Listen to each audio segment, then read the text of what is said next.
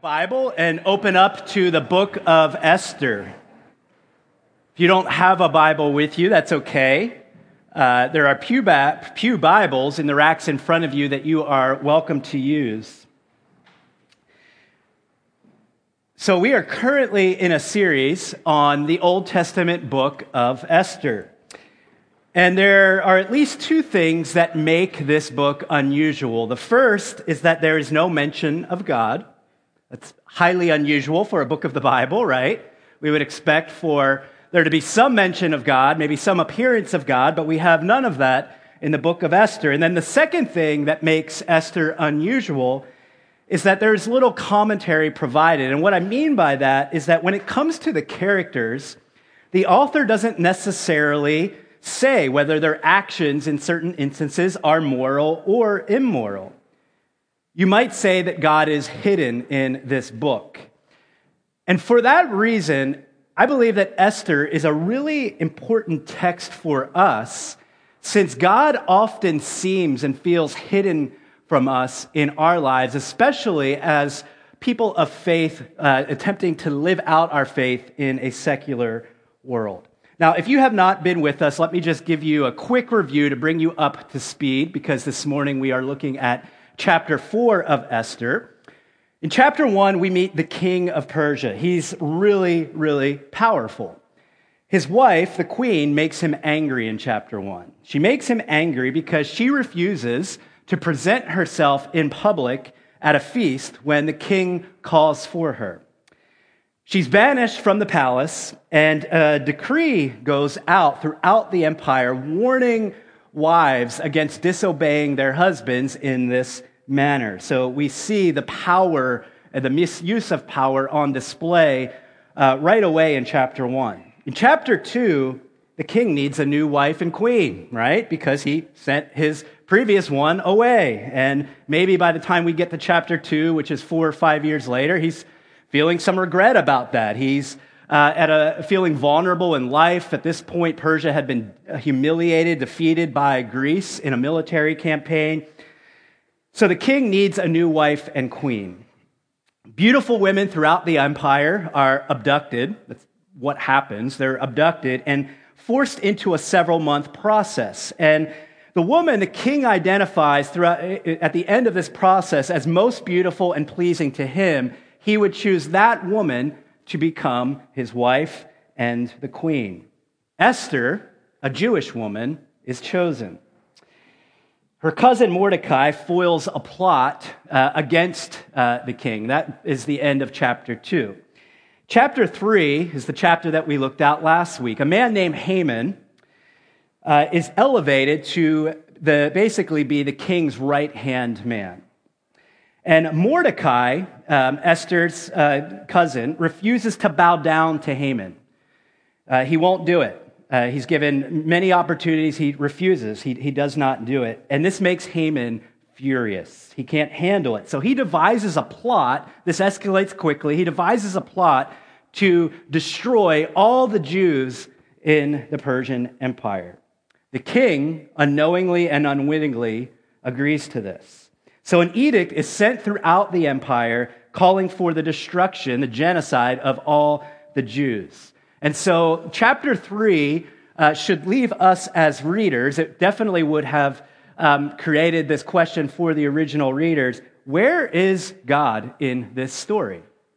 Where is God uh, in the events, particularly of chapter three and where it leaves off? Will God protect his covenant people who are remaining, some of them, still in exile in Persia? Are they still a part of God's plan and purposes? Are they still his people? Chapter four. When Mordecai learned all that had been done, Mordecai tore his clothes and put on sackcloth and ashes and went out into the midst of the city, and he cried out with a loud and bitter cry. He went up to the entrance of the king's gate, for no one was allowed to enter the king's gate clothed in sackcloth. And in every province, wherever the king's command and his decree reached, there was great mourning among the Jews, with fasting and weeping and lamenting, and many of them lay in sackcloth and ashes. When Esther's young women and her eunuchs came and told her, the queen was deeply distressed. She sent garments to clothe Mordecai, so that he might take off his sackcloth, but he would not accept them. Then Esther called for Hathach, one of the king's eunuchs, who had been appointed to attend her, and ordered him to go to Mordecai to learn what this was and why it was. And that guy went out to Mordecai in the open square of the city. These names are brutal throughout this book. Went out uh, into the open square of the city in front of the king's gate, and Mordecai told him all that had happened and the exact sum of money that Haman had promised to pay into the king's treasuries for the destruction of the Jews. Mordecai also gave him a copy of the written decree issued in Susa for their destruction, that he might show it to Esther and explain it to her and command her to go to the king to beg his favor and plead with him on behalf of her people. And that guy went and told Esther what Mordecai had said. Then Esther spoke to that guy and commanded him to go to Mordecai and say, "All the king's servants and the people of the king's provinces now know that if any man or woman goes to the king inside the inner court without being called, there is but one law, to be put to death, except the one to whom the king holds out the golden scepter so that he may live. But as for me, I have not been called to come in to the king these thirty days. And they told Mordecai what Esther had said. Then Mordecai told him, told them to reply to Esther, "Do not think to yourself that in the king's palace you will escape any more than all the other Jews. For if you keep silent at this time, relief and deliverance will rise for the Jews from another place, but you and your father's house will perish. And who knows whether you have not come to the kingdom for such a time as this." Then Esther told them to reply to Mordecai, "Go gather all the Jews to be found in Susa and hold a fast on my behalf, and do not eat or drink for three days, night or day. I and my young women will also fast as you do. Then I will go to the king, though it is against the law, and if I perish, I perish." Mordecai then went away and did everything as Esther had ordered him. Let's take a moment to pray. Holy Spirit, take your word and penetrate our minds and our hearts, our very lives with it. Draw us into this narrative that even though, God, on the surface you may seem hidden, you are here. Help us to see you. Help us to know you through this narrative. And we pray that you would apply it to us, that you would instruct us by it so that our lives might be changed and that we might live more faithfully as your people in light of it. And for those who are in our midst that don't believe your word, who have not yet placed their faith in Jesus, we pray that you would speak to them, that you would open them up to the truth of your word, and that they might enter your story for the first time. We pray in Jesus' name. Amen. So let's walk through this narrative together, beginning by looking at verses one through three. Mordecai learns of the edict, and he becomes super emotional. We, we, we have to do our best to try to enter into the emotion of this narrative because it's heavy, it's weighty. Imagine what it must have been like for someone like Mordecai and for the other Jews who eventually become aware of this edict that essentially in eleven months was going to call for their destruction, their genocide. What would that be like? Imagine being a Jew living at that time, and imagine the emotions that you would be feeling. And so it shouldn't surprise us that we see from Mordecai right at the beginning of this narrative that he is overcome by emotion. He tears his clothes and puts on sackcloth and ashes, and he goes into the midst of the city, and we're told that he cries out with a loud cry. Mordecai's people, his fellow people, are in grave danger. They are in jeopardy due to his personal conflict with Haman. And we looked at this last week. We talked about it. This response from Haman, the guy who basically caused this edict to come about in the first place because he was so angry with Mordecai's refusal to bow down to him. And so he takes it into his own hands to devise a plan that would lead to the destruction of all the Jews. It was an incredible escalation of a personal conflict. Haman's response was way out of proportion to what was actually going on in his anger toward Mordecai.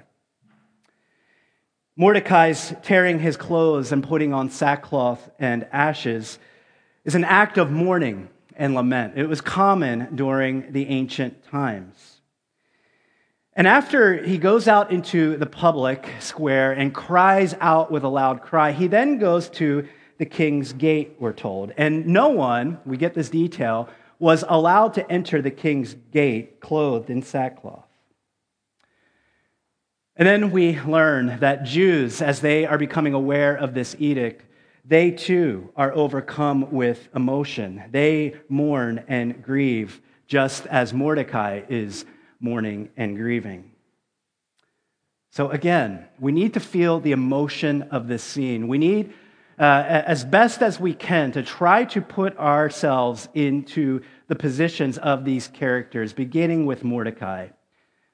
You know, it could be that along with his just grief uh, and fear uh, of what is impending um, on his people, that maybe he was also feeling a degree of regret. Maybe he was struggling with gr- regret, just thinking about, this is all my fault. In hindsight, I should have just bowed down to Mordecai. I should have, or I should have just bowed down to Haman. I should have given him what he wanted. We're not told that that's going through his mind, but might be going through my mind if I were in that situation. Verses four through eleven. Esther's young women and eunuchs come and tell her what is going on. And she, we're told, becomes deeply distressed as well. So she sends clothes for Mordecai, but he refuses to accept them. And at this point, she sends a eunuch to Mordecai to find out exactly what's going on. She wants to know all of the details. So eventually, word comes back to Esther with the details of what is happening. And included along with that is a copy of the edict, of the decree. And so Mordecai at this point requests that Esther go to the king and beg for a reversal, because Mordecai knows that Esther is in a unique position. As the queen, as the wife of the husband, she is in a position in which she could potentially go to the king and potentially have him reverse this decree. But what happens? She sends word back to Mordecai that there's little that she can do. No one is allowed to approach the king without a summons. And apparently, Um, to do so would result in death. So you had to request the audience of the king and await an invitation. And it's clear that Esther uh, is under the impression that she will not have the opportunity to go into the presence of the king anytime soon. There were only seven men in the king's um, court who were permitted to enter the king's presence unannounced. And that was when he was not sleeping with a woman. Esther, uh, as I said, doesn't seem that she's going to be able to have access to his presence anytime soon. This, we're talking about the queen here. We're talking about technically his wife. This is pretty screwed up, right? Verses twelve through seventeen. Mordecai delivers a message. At this point, it's like maybe these two should just kind of get together and talk about this instead of having these middlemen to go back and forth and exchange messages. But Mordecai delivers a message to Esther through the eunuch. And it basically says this, that you yourself as a Jew will not escape this if you choose to do nothing. If you keep silent, and this is an interesting uh, claim that Mordecai makes, if you keep silent, relief and deliverance will come, but it will come from another place. And then he adds this, you and your father's house will perish. We'll come back to to what is going on there and what Mordecai means. And then a question is posed to Esther. Could it be, could it be that you have come to the kingdom, that you have uh, found yourself in this position of queen for such a time as this? She replies to Mordecai and tells him to gather the Jews in Susa. She wants them to hold a three-day fast on her behalf, and she says that uh, she herself will also fast along with her young women.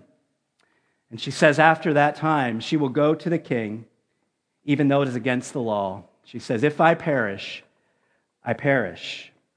Mordecai does what Esther told him to do. I want to focus now on both Mordecai and Esther in this narrative, and I want to look specifically at both the authority and vulnerability that they each display in the narrative of chapter four. And here's how I want to set this up. There's an author named Andy Crouch, and he wrote a book called Strong and Weak.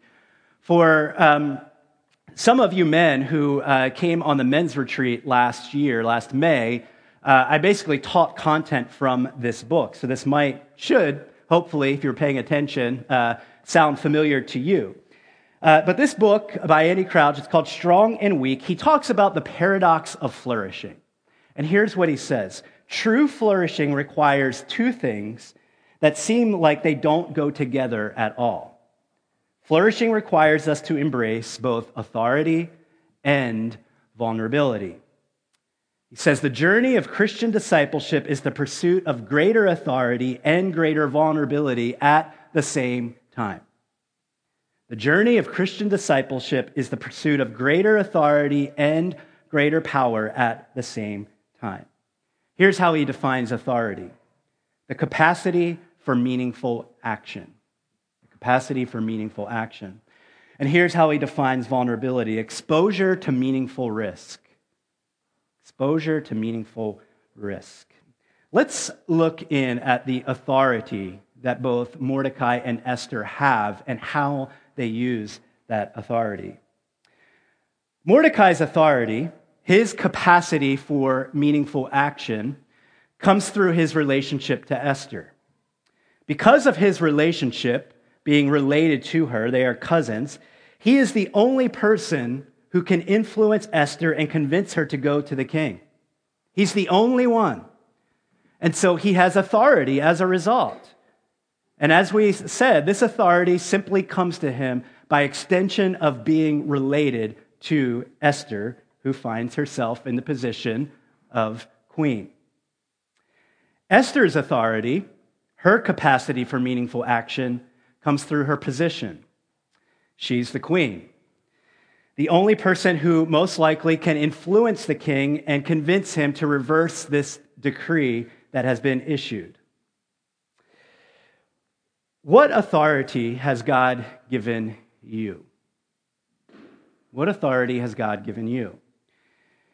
It could be that you pursued the authority that you have. And remember, the definition of authority is the capacity for meaningful action. It could be that you pursued the authority that you have. Maybe you went to school to gain that authority, or maybe you uh, maneuvered through life in certain ways to gain the authority that you have. Or maybe the authority was just simply given to you. Uh, maybe it comes to you by virtue of being a parent, or maybe you were placed into a role that you didn't ask for, but you find yourself in it, and so therefore, you have a certain level of authority. It may even be that you resisted the authority that you have. It could be that you wish that you didn't have it. Whatever the case might be, however we have come upon our authority, we have to be aware of the authority that we have. We can't be naive about it. And I would um, suggest that each and every one of us in this place this morning has some degree of authority. Could have been authority that you pursued, could have been authority that was given to you, could have even been authority that you resisted, but in some way, shape, or form, you have a degree of authority in your life. What is that authority? We have to be aware of it. The reason that we have to be aware of it is because we are meant by God to use our authority for the purposes of love. We're meant by God to use our authority by the, uh, for the purposes of love. We're meant to use our authority, in other words, for the common good. And when we are naive about our authority, when we are unaware of the authority that we have, we still exercise that authority. But the danger is, if we're unaware, if we're naive about it, is that we exercise that authority in a way in which we do not love others. We exercise that authority in which we possibly misuse others. Let's talk about vulnerability now. Andy Crouch, in that book, Strong and Weak, says, the vulnerability that leads to flourishing requires risk, which is the possibility of loss. The chance that when we act, we will lose something we value.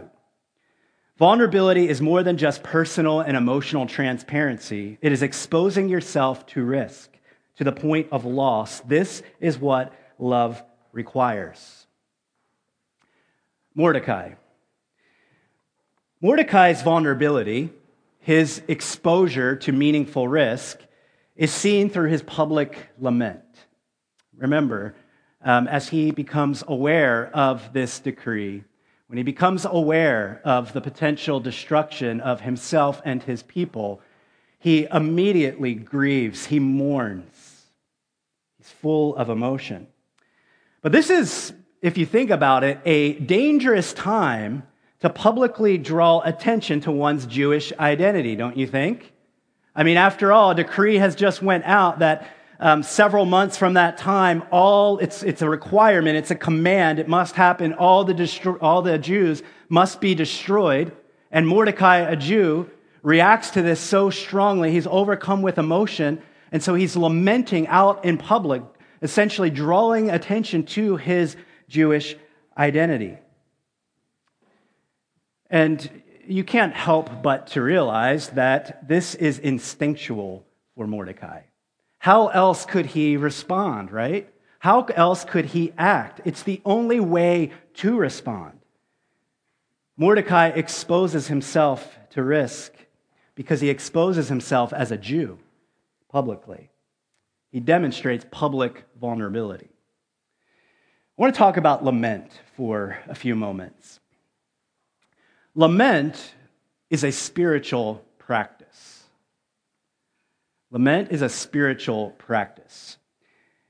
Lament is a necessary and healthy practice in the economy of God's kingdom. Why is that?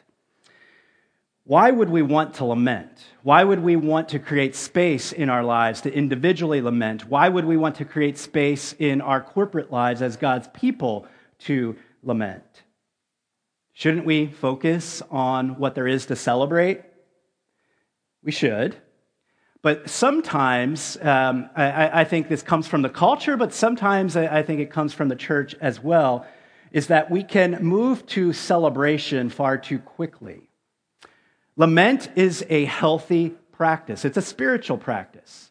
And the reason that is, is because lament is a godly response to the reality that things in God's world are not the way they are supposed to be.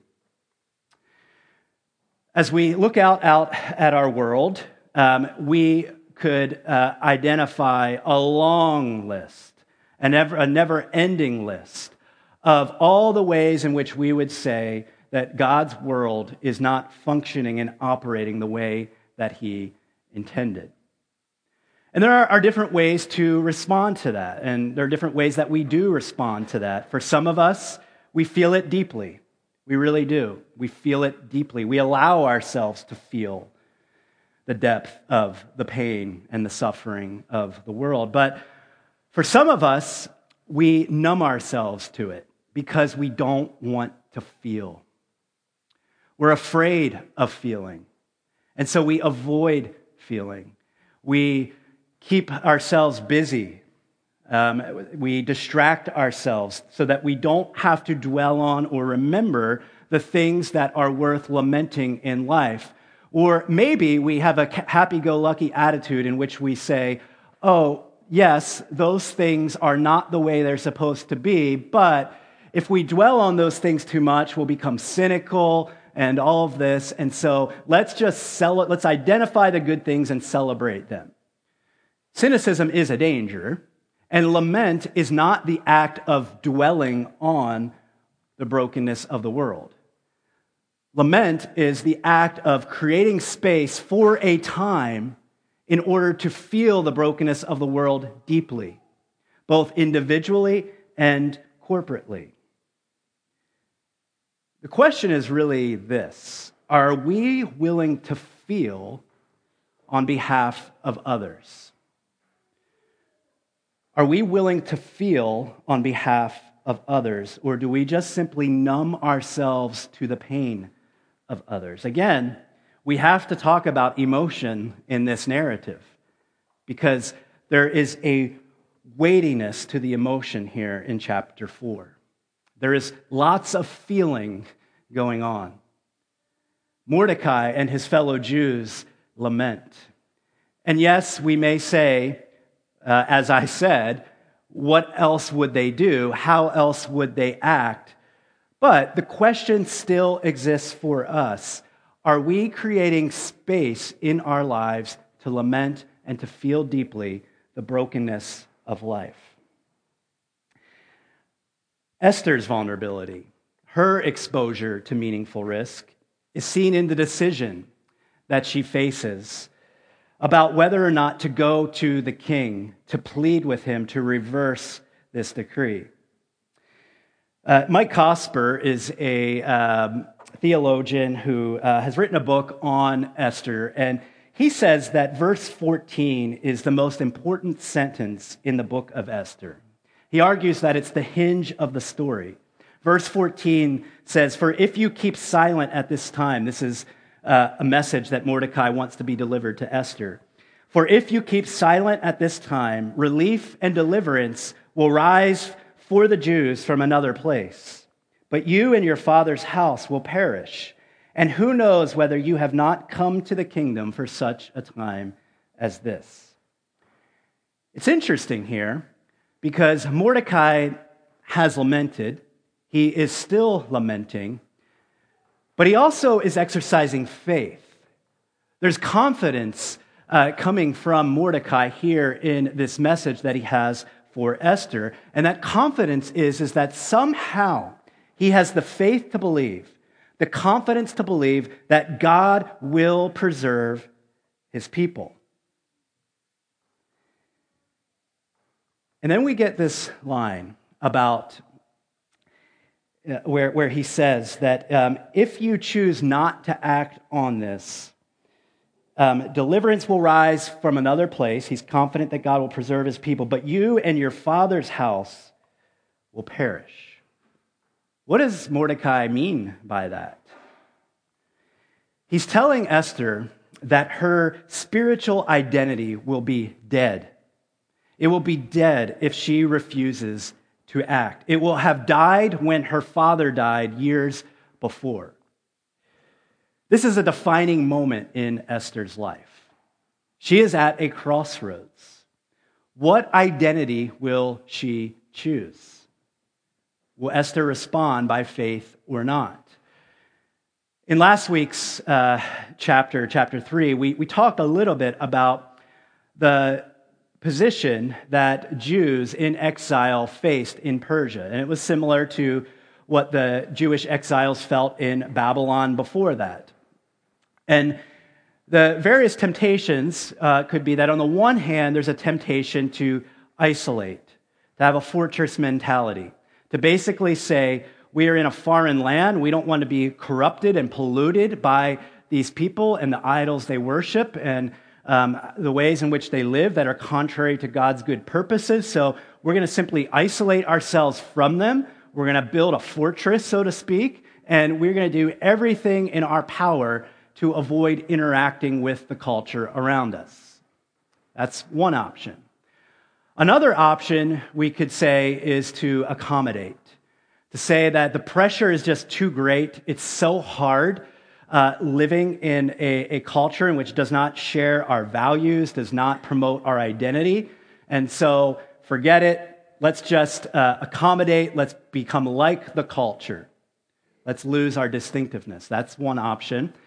Neither of those are the biblical options. And I talked about this last week. I, I think the, the uh, perfect example of this is the prophet Jeremiah. uh, when the Jews were in exile in Babylon, he writes a letter to them. And he's really seeking to address this very thing. And his uh, alternative path, his way that he uh, places before them is this: to put down roots, to live in the midst of this culture, to pray. Don't lose your faith. Don't lose your distinctiveness. Pray, and pray on behalf of the culture. Seek the good of the culture, because as the culture prospers, you too will prosper. So this is the, the situation in which people like Mordecai and Esther found themselves. And, you know, we've drawn attention to this um, throughout this series so far. God is hidden. There's been no mention of God. There's been no mention of faith. There's been no mention of spirituality. It sure seems like Mordecai and Esther are just simply going along with the flow, breezing through life to some degree, uh, acclimating, accommodating to the culture around them, becoming just like the culture. And Esther's now faced with a decision. Which identity will she choose? Will she choose her Persian and, uh, identity, and, uh, an identity that in this moment, uh, given the crisis that has emerged, would protect her, would save her, would make her feel uncom- make her feel comfortable, and that would ultimately keep her safe from risk? Will she choose that identity, or will she choose her Jewish identity? An identity rooted in faith, an identity rooted in the distinctiveness of who God is and who he desires for his people to be. This is the decision that she's facing.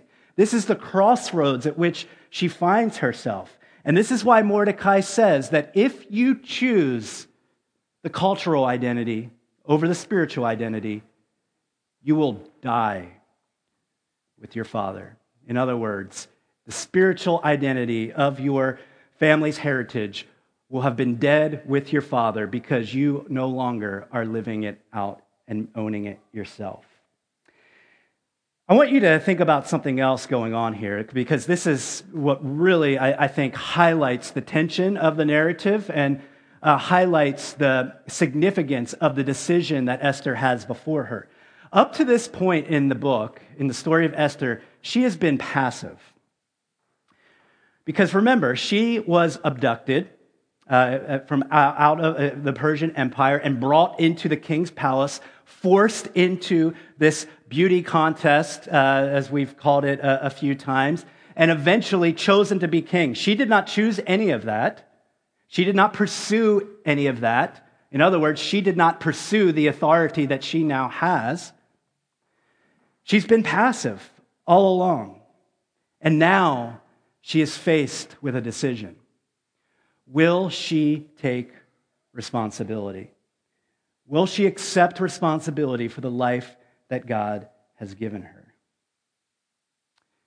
Is Esther willing to be an agent through whom God can use to fulfill his purposes, even though it's not the life that Esther would have chosen? It's an identity crisis for Esther, and some of you feel this, obviously not in the same way as Esther did, but you feel the tension of being caught in between two worlds. It's a tension that we can relate to as we seek to live as God's people in a culture that does not share our values, a culture in which does not promote uh, what we believe and what we prioritize. In order for Esther to act, she will have to reveal her Jewish identity. She will have to reveal that she is a woman of faith, if that's her choice. Karen Jobes, who I've quoted uh, multiple times uh, throughout the series, uh, teaches at Westminster Seminary and has written a commentary on Esther. She says this: it's not a choice between Esther's delivering the Jews or God's delivering them. Uh, she's speaking specifically to Mordecai, Mordecai's confidence, that statement that he makes, it will arise from another place. She says, rather, it is a question of what human agency God will use to deliver the Jews, since they have no king. Mordecai's point is that the Jews will be delivered somehow, but that Esther's doom is certain if she fails to act. In other words, Esther's life is in jeopardy either way. If she chooses the faith identity and commits to going into the presence of the king, pleading with him to reverse the decree, it's possible she will be killed. But if she does nothing, it's possible she will be killed as well when her Jewish identity becomes known. Is Mordecai threatening her? We don't know. This is uh, this is the place in chapter four in which the lack of commentary is frustrating. It'd be Uh, really nice to know what was going on in Mordecai's head. Is he threatening Esther? Is he basically saying, if you choose not to act, I'll tell everybody you're a Jew? We don't know. We don't know if he's basically implying that he will throw her under the bus. But her options are plain and simple. Death or death? Not great options, right? Death by sacrifice or death by numbness. Death by sacrifice or death by numbness. Those are Esther's options. Brene Brown is a research professor, um, and we talked about this quote in the membership class yesterday. She says, you either walk inside your story and own it, or you stand outside your story and hustle for your worthiness. You either walk inside your story and own it, or you stand outside your story and hustle for your worthiness. This is another way of framing Esther's situation, the decision that she has. Will she take ownership of her story?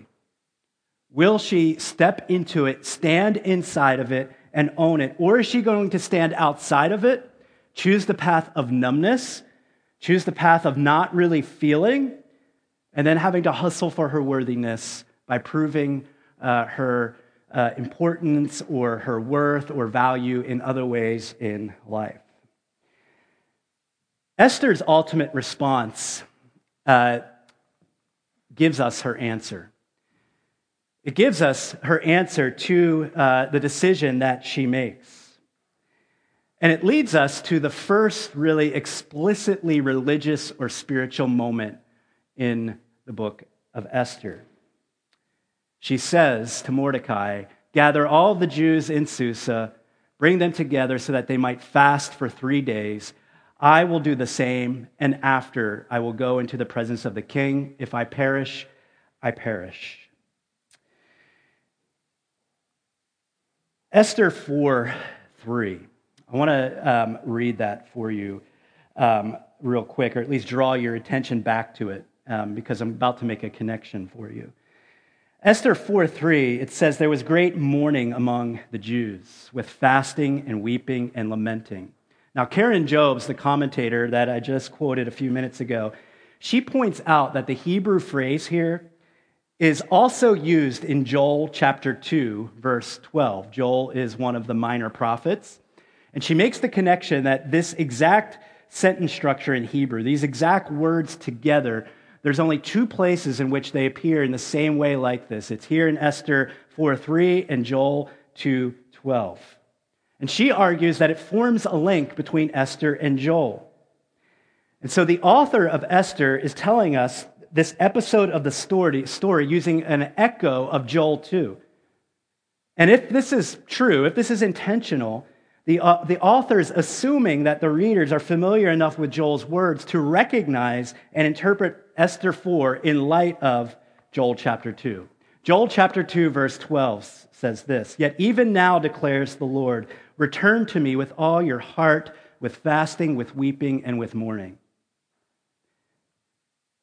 And after that, what Joel uh, two thirteen says is important as well. It goes on, and rend your hearts and not your garments. Return to the Lord your God, for he is gracious and merciful, slow to anger and abounding in steadfast love. If Karen Jobes is correct about this, this is an opportunity to turn to God. It's an opportunity to repent. That word repent is a biblical word that means to turn away from. But when we turn away from, we always are turning to something else. And so This is an opportunity for Esther, for Mordecai, to turn away from living for self and to turn to God and living for him. It's an invitation to turn in repentance. Esther's coming into the kingdom, a path that she would not have chosen, a life that she would not have chosen, was for such a time as this, the means by which God's people might turn and receive his mercy. And by calling for this spiritual practice of fasting, she identifies herself with God's people. Her, her choice is made clear. She has decided. And she herself, in effect, is responding to the call of repentance. Fasting. Fasting is an unusual spiritual practice or discipline, isn't it? Have you ever fasted? It's weird. You're, you're, you're choosing to refrain from something. Um, often it's food, but it's not always food. Uh, you could uh, choose to fast from other things as well. But the point of fasting is to put us in touch with our need. So, for example, if you're fasting from food, there comes a time where in which you start to feel your hunger. You start to feel your very real and physical need. It increases our awareness, because if you've ever fasted, you know that you initially start to feel that hunger, and then it goes on, and then it goes on, and as it goes on, your awareness of it is increasing. It's heightening, right? Fasting also is meant to increase our awareness of God's presence. You see, we don't just fast from something for the sake of it. We fast for something to especially focus on God and who he is in a concentrated way. Fasting creates an opportunity for us to slow down and recognize that we need God to be God in our lives, because we can't control or fix as much as we would like to think.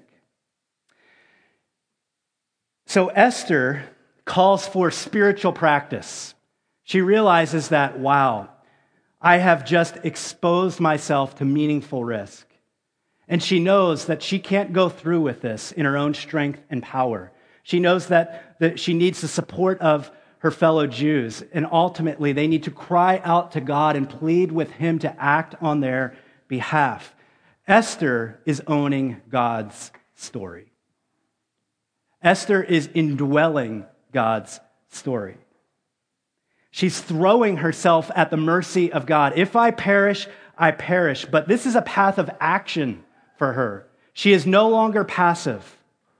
She is no longer, I mean, let's just say that she did. I'm sure that she did. She is no longer looking back on her life and mourning it um, every step of the way and saying, this isn't fair. It's not what I've chosen. I shouldn't be in this situation. She is stepping into her story. She's standing inside of it. She's owning it within the context of God's story. How are you feeling vulnerability right now? As you sit here, how are you feeling vulnerability? Maybe you avoid authority as much as possible because you fear meaningful risk. Perhaps you despise the authority that you have currently because of the meaningful risk it expo- exposes you to. Or maybe you just simply um, do whatever you can in your strength and power to avoid authority and ever um, being put into places or positions where you would have to exercise authority. If that is the case, you are standing outside of your story. You are a bystander to your own life story. You're an outsider. All because of an unwillingness to feel. And that really brings us to the end here, brings us full circle. The passage begins with deep feeling, deep lament, and it ends with deep feeling, as well as both Mordecai and Esther in their own unique and different ways move forward by faith. But as they move forward by faith, that faith is wrapped up in emotion. They have both made decisions to feel on behalf of others. This is why working through our Our stories is so critical, because for many of us, We have not, we've, we, we haven't wanted to expose ourselves to the meaningful risk of actually working through and reflecting on our stories, our life stories, and what has happened to us. But here's the deal. Life continues to happen. And your story and then your uh, lack of reflection on it has shaped you and is shaping you. And you have authority. And so the authority that you exercise is shaped by that. And you are completely, most likely, unaware of it. But when we do the hard work of standing inside of our story and processing the things that have happened to us, the things that we have done, it creates an opportunity for us to get in touch with who we are, who we long to be, and to also begin to be uh, willing to feel the pain of our story, the emotion of our story, and to grab hold of it and to expose ourselves to meaningful risk on behalf of others. To act courageously, because that's what Esther, Mordecai do here in this narrative, to act courageously on behalf of others in a secular world in particular where it just seems like God is hidden, we must be a deeply formed people. And this is why these spiritual practices that we see both Mordecai in lament and Esther in fasting turn to, spiritual practices are so key for us because they are some of the means that God has given us to work through our story, to slow down in prayer and reflection, to slow down to feel our need for God. Because without this, we have no power within ourselves to act courageously and love others. But as we finish, let me say this. We are not just simply holding Esther and Mordecai up as the perfect examples, the heroes, because they're not, right? They've stumbled along all throughout this book. They're going to continue to stumble along, and they've even stumbled up, stumbled upon faith in many ways here. It's just like us. And the encouragement of this story is that God can use ordinary people like Esther and Mordecai, because that's what they are. We... We, because they're in the Bible, we elevate them and say they had unbelievable faith. No, they didn't. They didn't. For so many years, uh, like if for Esther, um, for example, she chose the cultural identity over the spiritual identity and was faced with this crisis where she actually had to think through, which will I choose? They were ordinary people, just like us, stumbling through life, trying to figure faith out. God uses people even like that. In other words, God uses people even like you and me.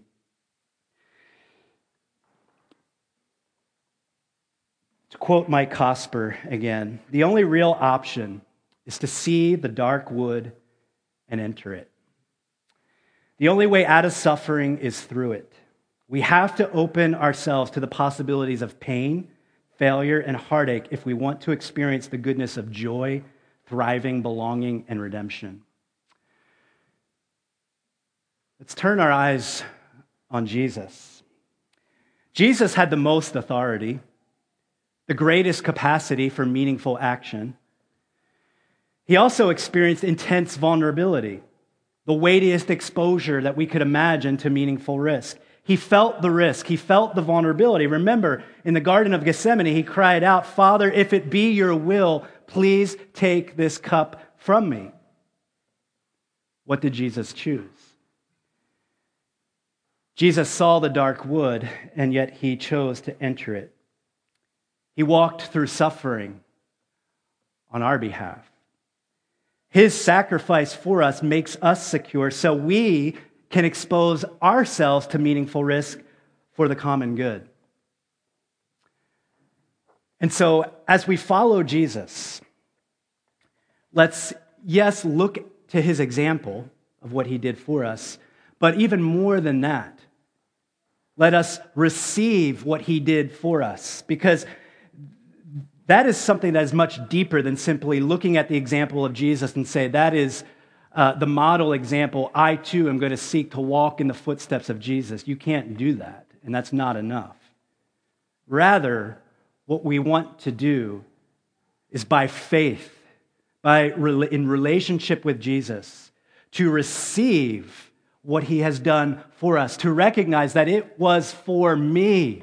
He walked through suffering. He exposed himself to risk. He laid down his life for me so that I might made, be made free, so that I might be made home with God by faith, so that I might have life and I might actually, by his power and grace, be willing to expose myself to risk and lay myself down in love for others for the common good.